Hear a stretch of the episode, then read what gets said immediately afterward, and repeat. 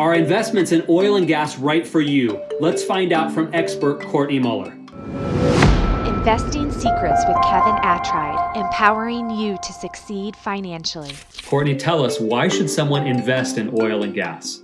Okay, my favorite thing about investing in oil and gas is the tax, well, I say the tax benefits, the the upside is pretty amazing too. So investing in oil and gas, uh, because of the way our tax code was written, uh, investments in oil and gas gives you deductions against uh, W two and ordinary income and capital gains, which is something you don't see in most asset classes. And um, if you are investing in a great oil company that knows what they're doing, they know how to go out and do exploration. When you hit an oil, when you hit oil, the wealthiest Americans utilize private banking. I recommend the experts at Living Wealth when you're ready to implement this strategy.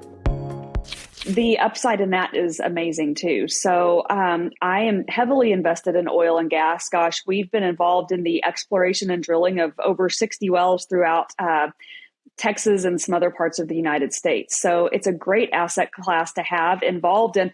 A lot of these oil wells, when you drill those, they produce for lifetimes. You know, it's not something that, um, you know, you're going to have, you know, income from for two, three, four, five years. A lot of these are thirty, fifty, one hundred year, you know, investments, which is fantastic.